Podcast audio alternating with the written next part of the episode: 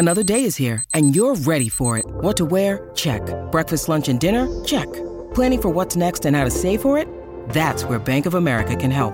For your financial to-dos, Bank of America has experts ready to help get you closer to your goals. Get started at one of our local financial centers or 24-7 in our mobile banking app. Find a location near you at bankofamerica.com slash talk to us. What would you like the power to do? Mobile banking requires downloading the app and is only available for select devices. Message and data rates may apply. Bank of America and a member FDIC. Today on Something You Should Know, how much Halloween candy do you think gets thrown away every year? You'll be amazed.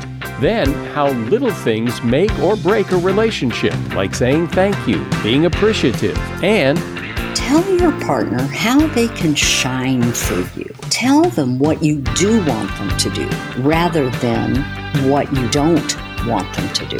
People have a much easier time hearing a positive need. Also why people are not watching and judging you the way you think, and the fascinating world of graveyards and cemeteries. There's so much you don't know. For instance, There's even a secondary market for graves. So people who have a site that's near Marilyn Monroe can sell their site, in one case for millions of dollars, uh, on, I think it was on eBay. all this today on Something You Should Know. A shout out to Claritin for supporting this episode and providing us with samples. You see, for as long as I can remember, I have had to deal with seasonal allergies stuffy nose, watery eyes, the whole deal. And the worst for me is it messes up my sleep. I wake up because I can't breathe right. And during the day, well, you know, if I'm working and I'm all stuffed up, then my voice sounds weird, and this is how I make my living. Luckily, for those of us who live with the symptoms of allergies, we can live Claritin Clear with Claritin D. I use it, and if you struggle with allergies, you should too. Designed for serious allergy sufferers, Claritin D has two powerful ingredients in just one pill that relieve your allergy symptoms and decongest your nose so you can breathe better. I've been using Claritin D for years because, well, it just it takes care of the problem. Ready to live as if you don't have allergies? It's time to live Claritin Clear. Fast and powerful relief is just a quick trip away. Find Claritin D at the pharmacy counter. Ask for Claritin D at your local pharmacy counter. You don't even need a prescription. Go to Claritin.com right now for a discount so you can live Claritin Clear. Use as directed. Something you should know. Fascinating intel, the world's top experts, and practical advice you can use in your life. Today, Something You Should Know with Mike Carruthers.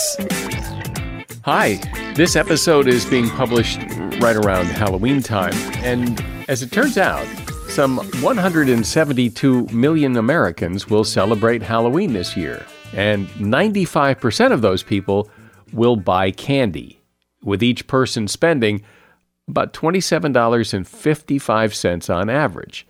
Now, here is a surprising statistic. I mean, this really surprised me. Every year, Americans throw away about $400 million worth of uneaten candy from trick or treating. That's a lot of wasted candy. One solution to that would be to stop giving away candy to kids that they don't like in the first place. Now, interestingly, there are regional differences in terms of what candies kids like in the U.S., but here are the top 10 candies overall in the United States. And if you stick to these, uh, chances are not so much will go to waste. Reese's peanut butter cups, Skittles, M&Ms, Starburst, Hot Tamales, Sour Patch Kids, Hershey's Kisses, Snickers, Tootsie Pops, and candy corn. Buy those candies, and kids are a lot less likely to throw them away. And I'll put that list of candies, the top 10 list of candies, in the show notes. And that is something you should know. For as long as there have been couples in love, there has been conflict in love, which often leads to more conflict, which leads to more problems in the relationship. And anyone who's been in a relationship knows that's pretty much inevitable. And for many years, psychologist John Gottman and his wife Julie have been helping people and have really become recognized as true experts when it comes to dealing with conflict in relationships. John and Julie are founders of the Gottman Institute, and they have a new best selling book out that just zoomed up the Amazon charts the moment it was released. It's called The Love Prescription Seven Days to More Intimacy, Connection, and Joy. And Julie Gottman is here to discuss how we can all deal better with conflict in our relationships. Hey, Julie, welcome. Thanks for being here. Hi, Mike. Thanks for inviting me. Sure. So, as you look at this, what is it about couples? What is it that typically goes wrong where things, you know, presumably in a relationship start out pretty good and then something happens? You know, Mike, um, I think the biggest problem is that people don't take relationships 101 in high school. And so nobody really knows how to manage conflict in a way that works successfully and maintains calmness and a gentle tone while people are talking about a problem they have. What happens instead is criticism, is contempt, defensiveness, and all of those cause much more hostility, pain, uh, misunderstanding, especially during conflict. People also don't work on how to create more positivity in their relationship by expressing appreciation or thanks or asking each other big questions so they can stay in touch with who their partner is. Those are some of the issues.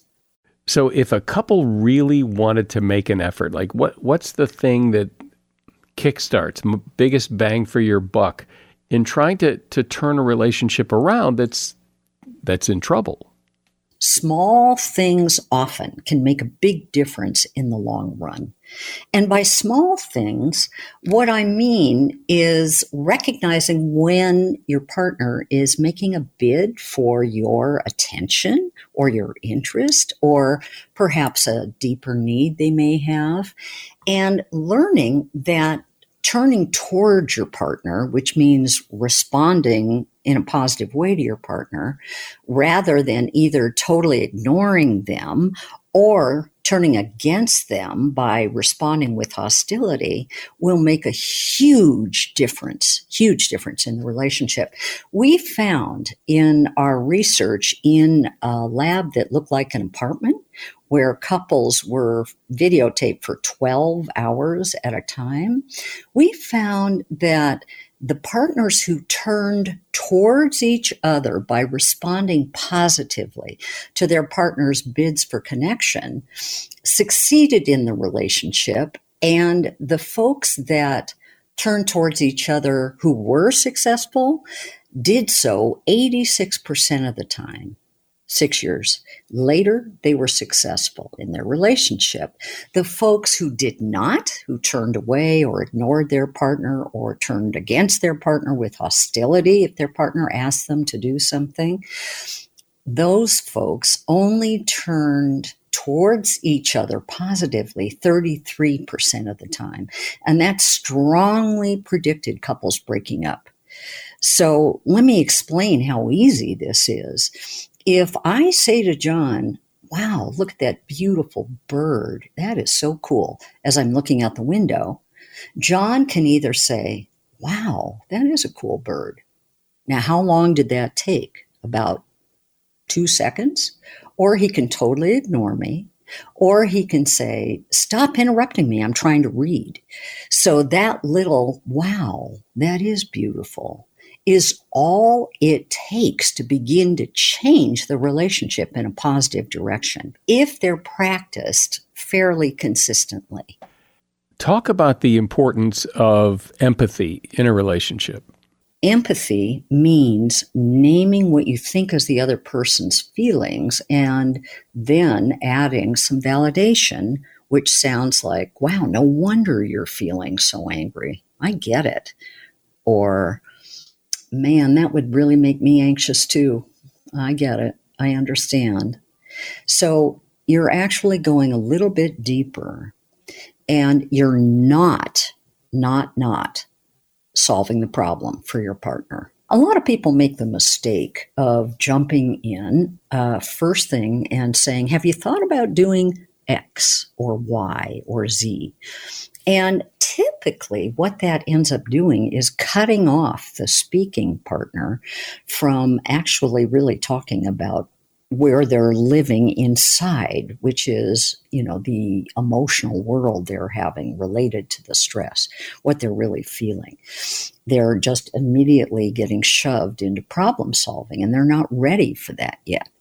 And then if your partner asks, What do you think I ought to do? Then that's the time to maybe offer up solutions. One of your suggestions seems so small and that is to say thank you. Why is that? What does that do? What's the magic that maybe isn't so obvious to doing that? We have seen that people who really notice what their partner is doing right in the relationship have a much more successful relationship than those who don't notice what their partner is doing right. Let me give you an example that comes from the research. Um, a pair of, of researchers named Robinson and Price did a study where they put independent observers into couples' homes.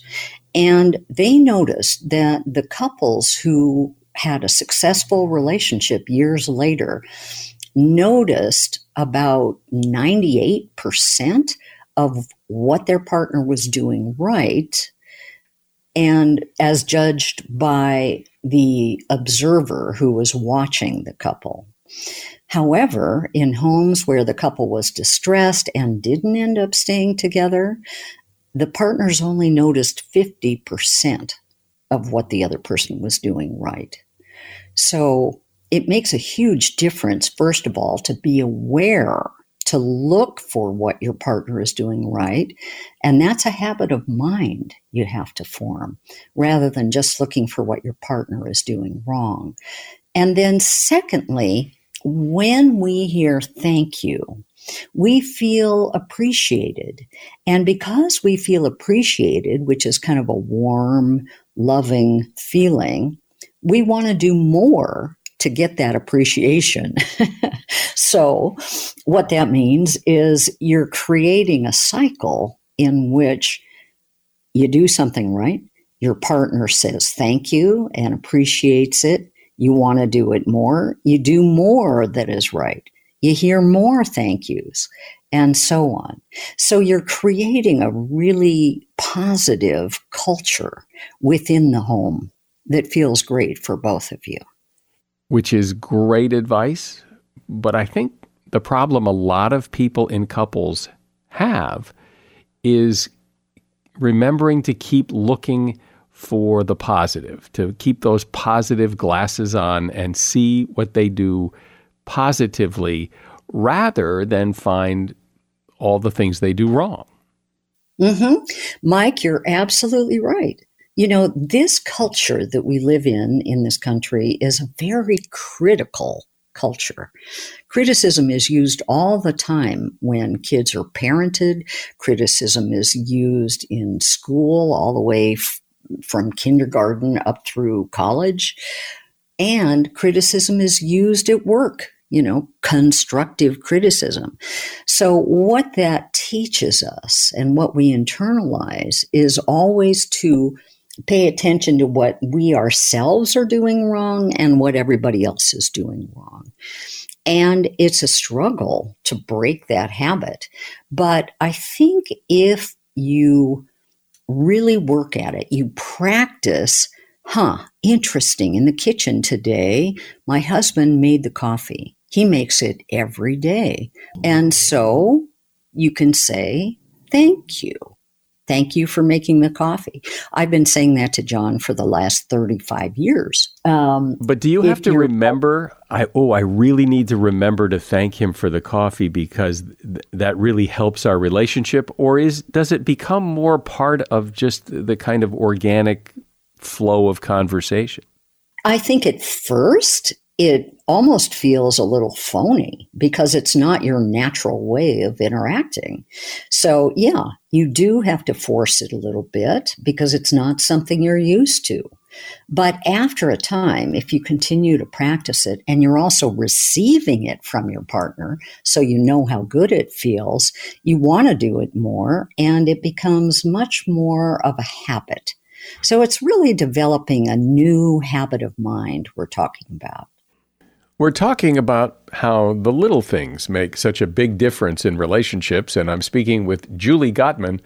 The name of her book is The Love Prescription Seven Days to More Intimacy, Connection, and Joy. If you have to hire someone, what's the best way? Referrals? Well, maybe that could work. But just because somebody knows somebody who knows you doesn't necessarily mean they're qualified. Or you could pull out that file of random resumes that came in during the last six months. Maybe there's somebody in there. Maybe. Now, I, if you're hiring, you need Indeed. Indeed is your matching and hiring platform with over 350 million global monthly visitors, according to Indeed data, and a matching engine that helps you find quality candidates fast. As a business owner, I've found that hiring the right people, well, there's just nothing more important. Don't leave it to chance or a referral or a random resume. Use Indeed. In the minute I've been talking to you, 23 hires were made on Indeed, according to Indeed data worldwide. Indeed's matching engine is constantly learning from your preferences. So the more you use Indeed, the better it gets. And listeners of this show will get a $75 sponsored job credit to get your jobs more visibility at indeed.com slash something. Just go to Indeed.com slash something right now and support this show by saying you heard about Indeed on Something You Should Know. Indeed.com slash something. Terms and conditions apply. Need to hire? Oh, you need Indeed. Look, Bumble knows you're exhausted by dating.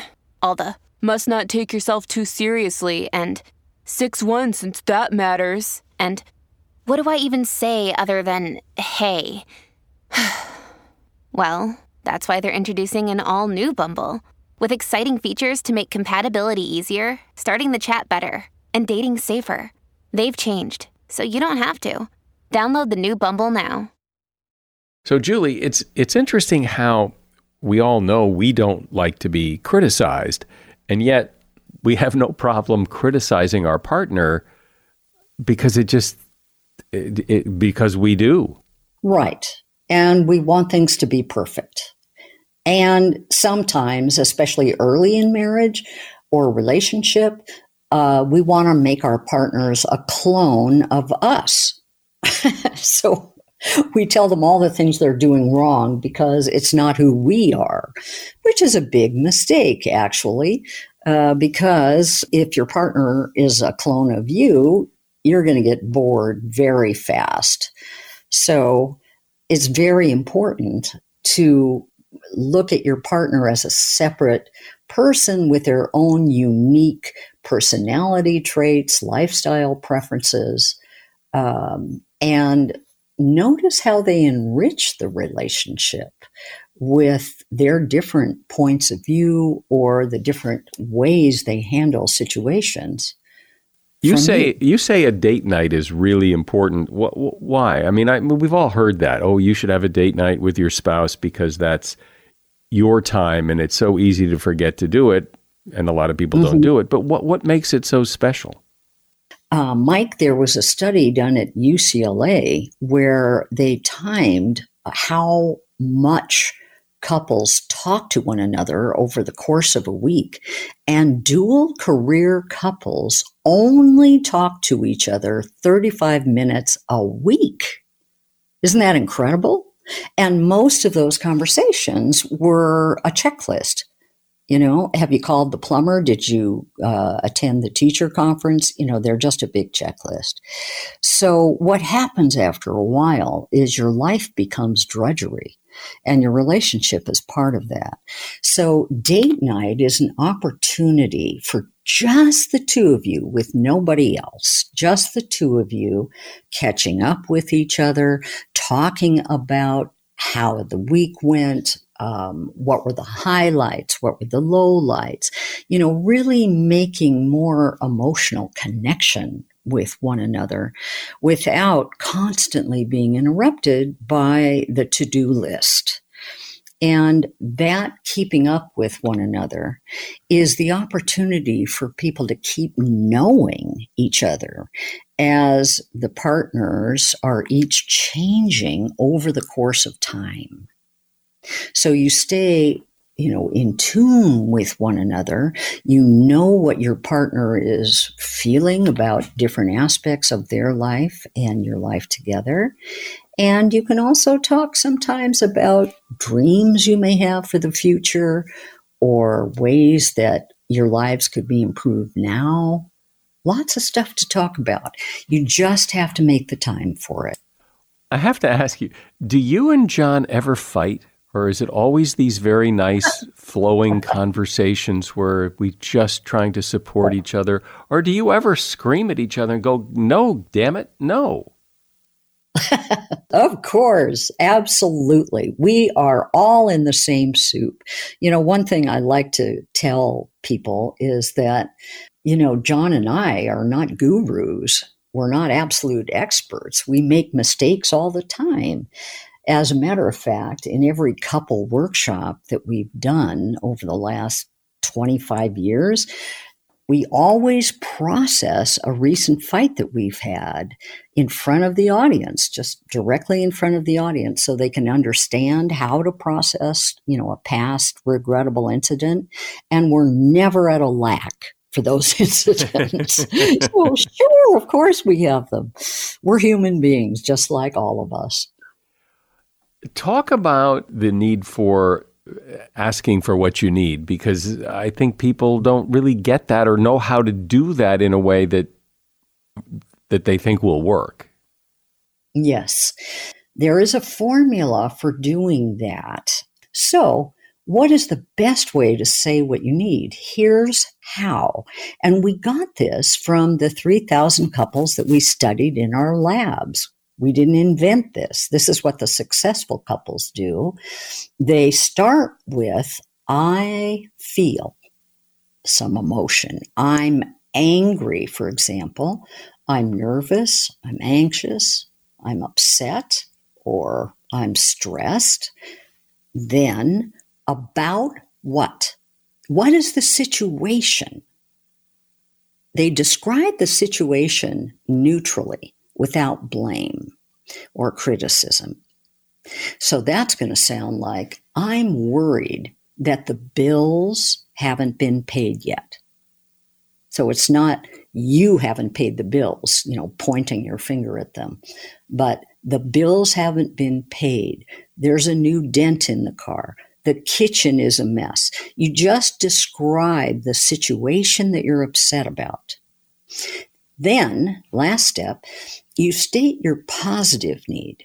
And what I mean by positive need is tell your partner how they can shine for you.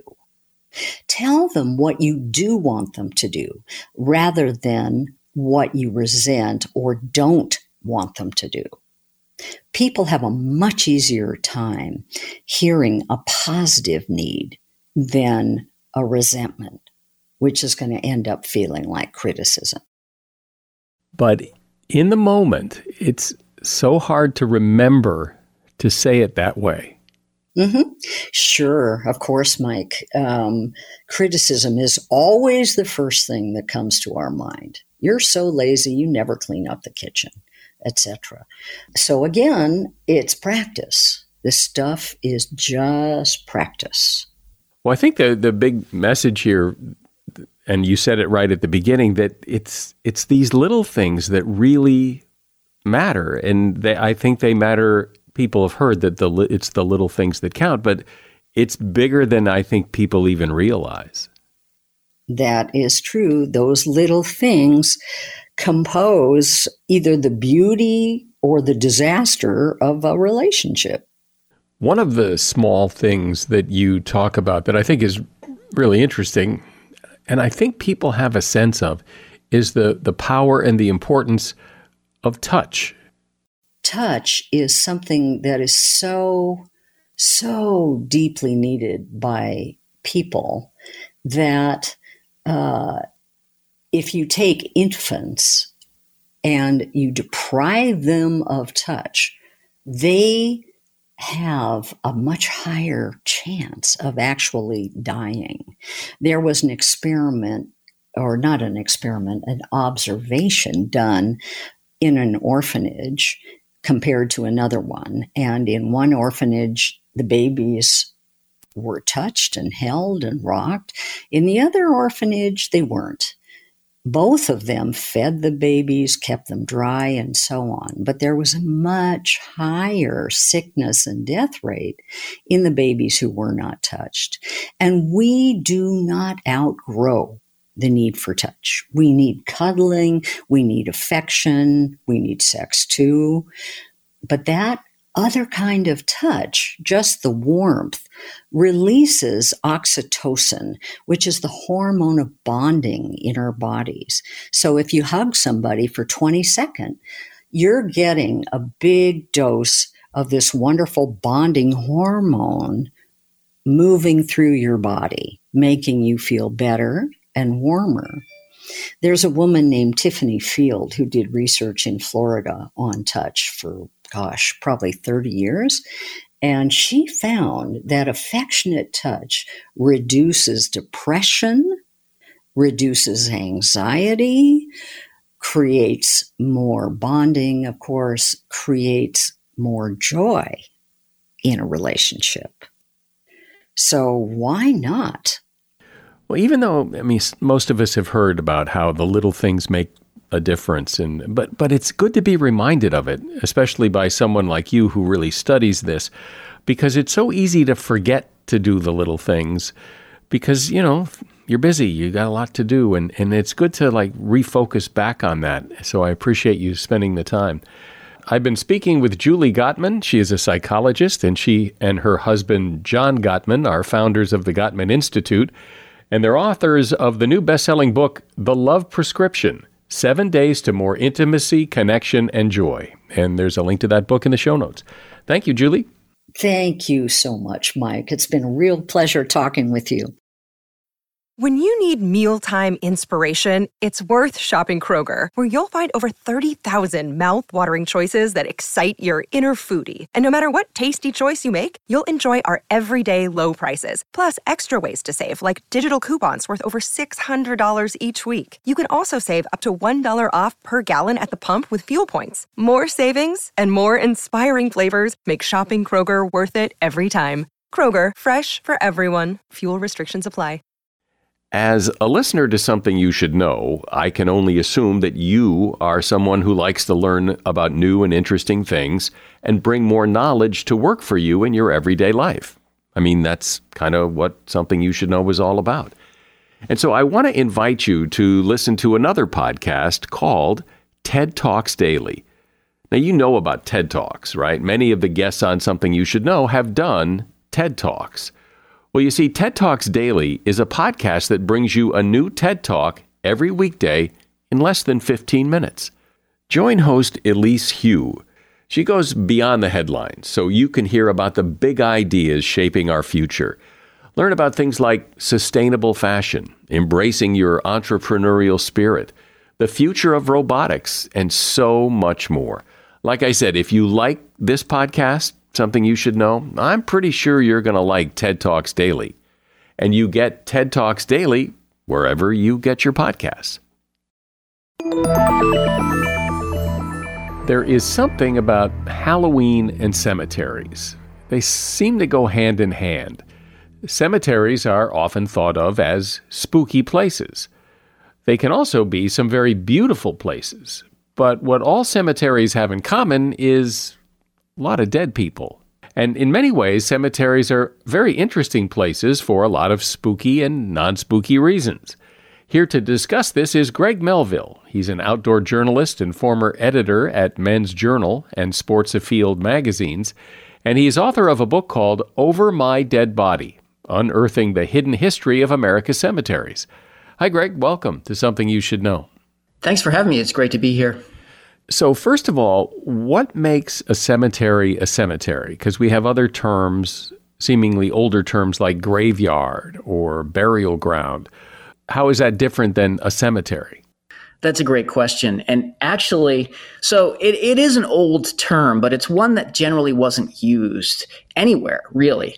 Uh, in the United States, cemeteries were basically called graveyards and burial grounds until the early 1800s. And that's when that first untethered cemetery that became the first city park, Mount Auburn in Cambridge, Massachusetts, when it was created. And its creator had a hard time selling people on the idea of a cemetery. Not only the neighbors for where it was going to be built, but then customers to, to be buried there. So he wanted to create this fancy name for it. And so instead of calling it a graveyard or a burial ground, he called it a cemetery and marketed it as a cemetery, as this new place. And the word and name caught on from there. So are are cemeteries cemeteries? They've always been kind of the way they are in, in America and that's just cemeteries? The cemeteries in America today are actually very different, or at least the burial customs today are very different than they were 100 years ago or 200 years ago. And we do kind of have this all American style and format to how we remember and memorialize and bury the dead. So how have how have the customs and traditions of burying the dead basically how have they changed over time? Well, there are 144,000 cemeteries in America, roughly, and each one has its own styles uh, or layout or design or story uh, and and but really so this idea that we that every person gets a grave and every person gets a gravestone kind of every person gets a trophy in the afterlife that's really only about 150 years old. Prior to that, cemeteries were largely repositories for the dead, where there were only a few s- stones that would stand up from the ground with a lot of bodies uh, inside them.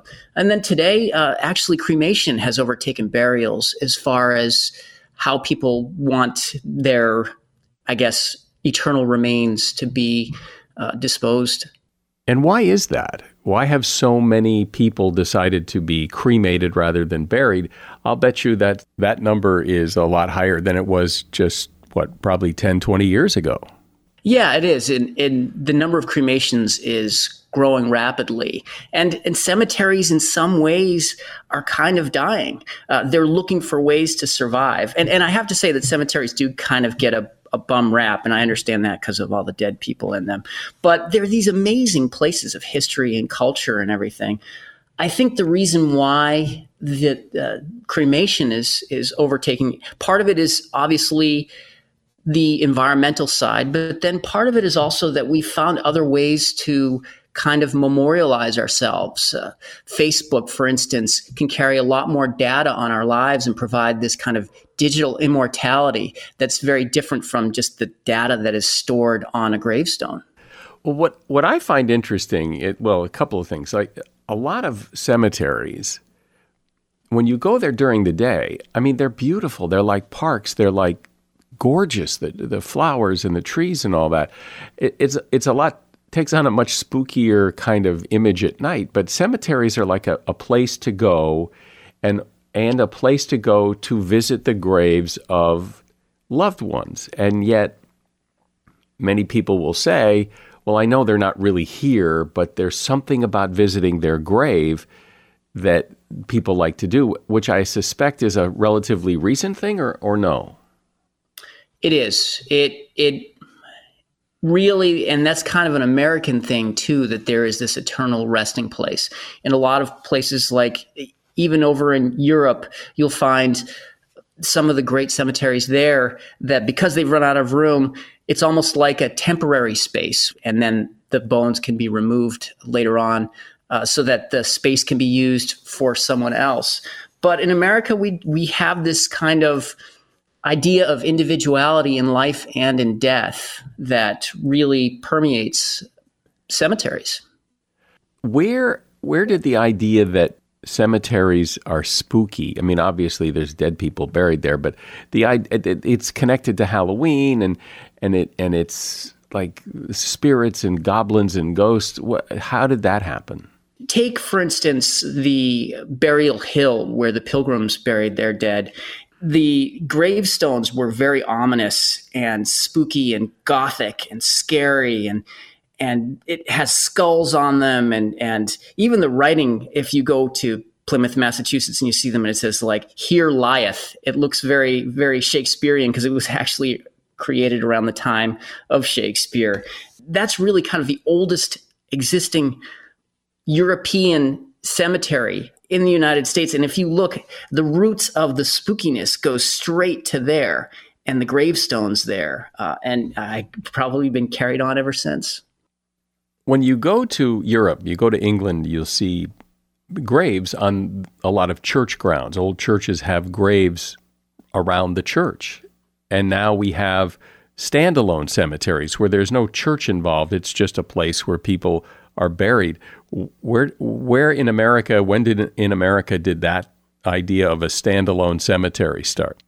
Well, the very first kind of big standalone cemetery in the United States was uh, Mount Auburn Cemetery in Cambridge, Mass. And it became the first city park in the country because at that time nature was seen as something to be conquered and not conserved. But people needed a place to go outside of Boston in order to, they, they, were looking for a place to kind of have a picnic and recreate. And so the cemetery became basically the second leading tourist attraction in the country besides Niagara Falls. And people from all over the world came to visit it royalties, celebrities.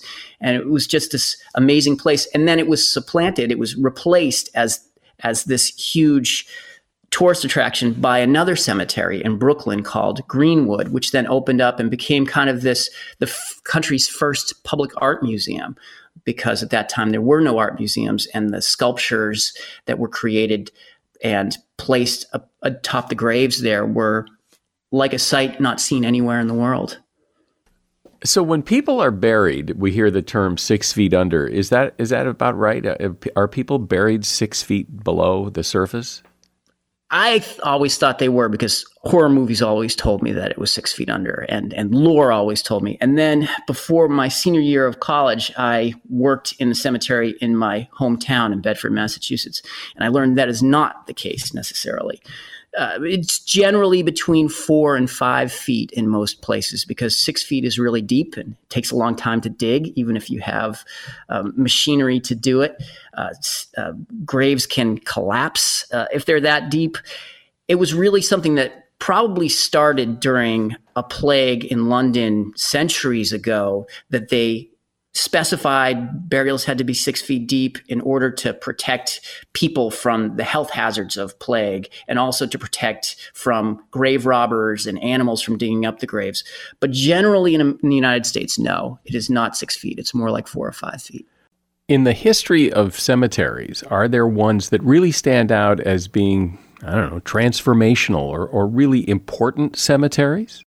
There's a cemetery in Los Angeles that was basically the first theme park uh, in America, and the layout was used to basically by Walt Disney to create Disneyland. And Walt Disney was later buried in this cemetery. Forest, it's called Forest Lawn Memorial Park. But then also, most importantly, you have uh, the national cemeteries, Gettysburg and Arlington, which caused a dramatic shift in how we preserve the dead, how we bury the dead, and how we look at death uh, in America in a really profound way. So I, I want to go back to Forest Lawn that you spoke about a moment ago, because I, I don't think I get how a cemetery can be a theme park, and how Disneyland was kind of patterned after it, and Walt Disney is then buried there. Put that all together for me. A theme park is is a park where people go to that is based around a specific theme. So Knott's Berry Farm uh, is considered kind of the first theme park. Disneyland is a theme park as opposed to an amusement park. And really they were they both popped up after Forest Lawn. Forest Lawn basically looks like a country club. It's on the side of a mountain and it's all grassy with all of the headstones placed down. There are no trash cans or anything like that that you can see. They're all concealed and to look like logs. There are speakers that pipe music throughout the, the cemetery. And it has these amazing buildings where there are these incredible paintings and sculptures. So it's it's like it has art, and also it has chapels where there are weddings, including uh, Ronald Reagan was married in one in 1940, and they look like they're out of Cinderella. And so this it became the number one tourist attraction in California for close to four decades, only to be replaced by Disneyland itself in 19 in the early 1950s.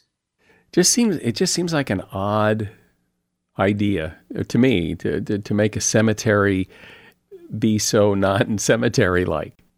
And really what the creator of that cemetery was trying to do was sell this idea of security in eternal or in eternal rest and really that would be surrounded with themes of patriotism and god and eternal life. And he wanted it to be a place where many people would come to to to visit even if they had no one there. Even today or no loved one there. Even today about a million people a year come just to visit the sites of forest lawn. He changed every attitude towards cemeteries at that time and then also the layout of cemeteries because many follow that same kind of open green country club space look even the name Forest Lawn Memorial Park is to draw people's attention away from death when they go there for buying a grave, but then also to visit. It's supposed to be a place of life, a, like I said, kind of a country club looking place. And so he very much tried to de emphasize death, even though there are tens of thousands of people buried there. So you say the Civil War changed the way we view death in many ways, or the way we do death in many ways in the U.S. So, talk about that. At the time of the Civil War, a good death in the United States was considered a death where you died at home in what was called the death room at that time, which later was changed to the living room because it sounds better, frankly. But you were surrounded by your friends and family, and uh, the, the dying person would utter their last words, which would be recorded, and then friends and family would take that person in a generally a pine box, carry them to the churchyard or the yard of the house of worship and and bury them. And that was considered the good death. That was part of leading someone to salvation.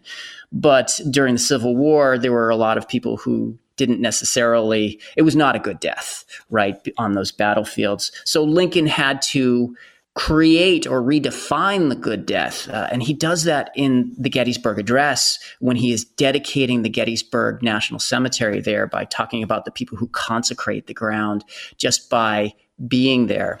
And so it changed this idea of the good death and made it so that it wasn't necessarily something that was in the home, which then kind of brought about the rise of funeral homes uh, after that. And the Civil War itself brought about the rise of embalming because Lincoln wanted uh, soldiers to be able to tr- get transported back to their families uh, still preserved. And so at that time, embalming was a very rare method that was just used in Europe and in some places in the United States to preserve bodies for medical schools. And then, then became widespread. I want to talk about tombstones because that's like a whole business in and of itself and tombstones can get very elaborate and where, where did that where did that all begin? Really the use of tombstones became popular with the creation of the church of england when it broke off from the catholic church and at that time people could uh, usually pay indulgences in order to ensure that they could get into heaven. But the indulgences disappeared. It was one of the reasons for the creation of the Church of England. So, uh, well to do people at that time, they needed other ways to grease the skids for getting into heaven. And one of them was to create these ostentatious gravestones that would extol their virtues to generations to come so that people could see their worthiness uh, and the reason why they should be saved. Now, certainly in the movies and, and around Halloween, you hear the stories of grave robbing. Is was that really a big problem and at at some point, and if so, when and why? And and talk about that. Sure. If you go back to the 1700s and 1800s, uh, in the United States, urban cemeteries were rife with grave robbing. There's this story about John Hancock, one of the original signers of the Declaration of Independence, who, when he was buried in Boston's Granary burial ground, within a day, his grave was dug up and the rings were stolen from his fingers. Uh, and really, also during the early 19th century, medical students were known in a lot of cities to steal graves because there were not enough cadavers to go around as medical schools suddenly proliferated.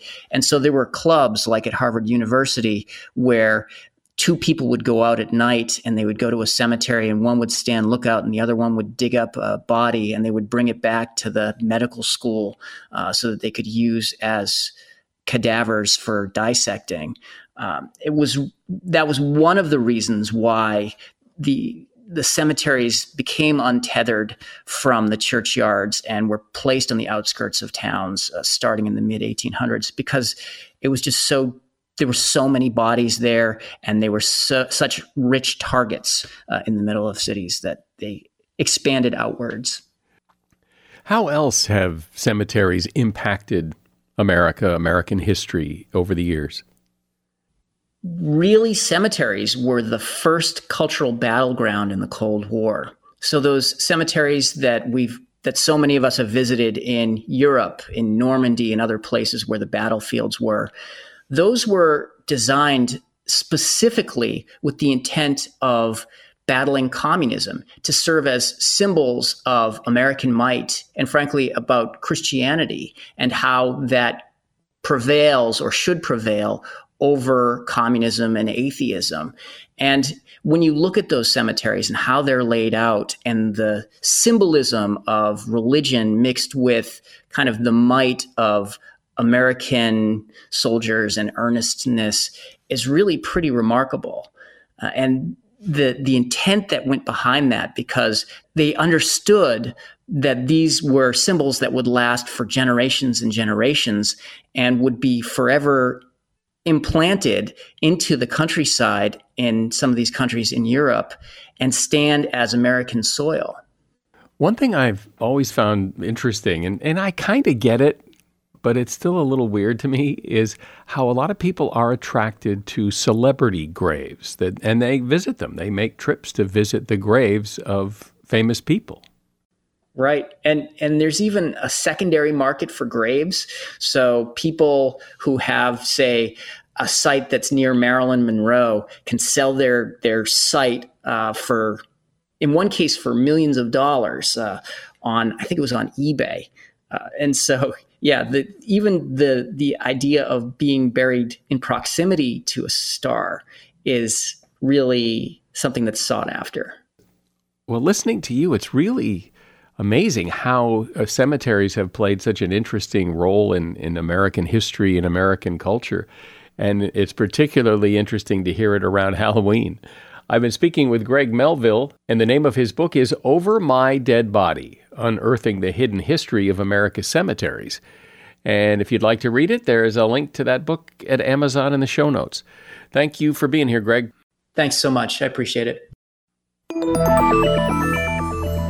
Social scientists call it the imaginary spotlight. It's when you're doing something and you think everyone's watching you and judging you. For example, if you're at a gym and you're working out on a fitness machine, you can start to think that other people are watching how you're doing it. But guess what? They're not. Just as you're not watching them, they're not watching you. The fact is that people think about us and judge us a lot less than we think because most people are thinking about themselves and their own activities. In other words, other people are just not that into you. This is according to David Allen, who's author of a book called I Can't Believe I Just Did That. And he says it's important to realize this because we often avoid taking a risk for fear of what other people will think. But you should probably just go ahead and do it anyway because no one really cares. They're all too wrapped up in their own lives. And that is something you should know. You could help us by spreading the word about this podcast and telling other people about it and getting them to listen. Just one person. It would be a great way for you to support this podcast. I'm Mike Carruthers. Thanks for listening today to Something You Should Know. The Bigger Pockets portfolio of podcasts are worthy of your investment. We're having a real conversation as real real estate investors. New episodes available every day. It's important to buy where it makes money and not necessarily where you want to travel to. Bigger Pockets, On the Market, Rookie Real Estate, or Money Podcast. The purpose of flipping is to create more cash so then you can reinvest into other types of properties. The Bigger Pockets Podcast on YouTube or wherever you listen.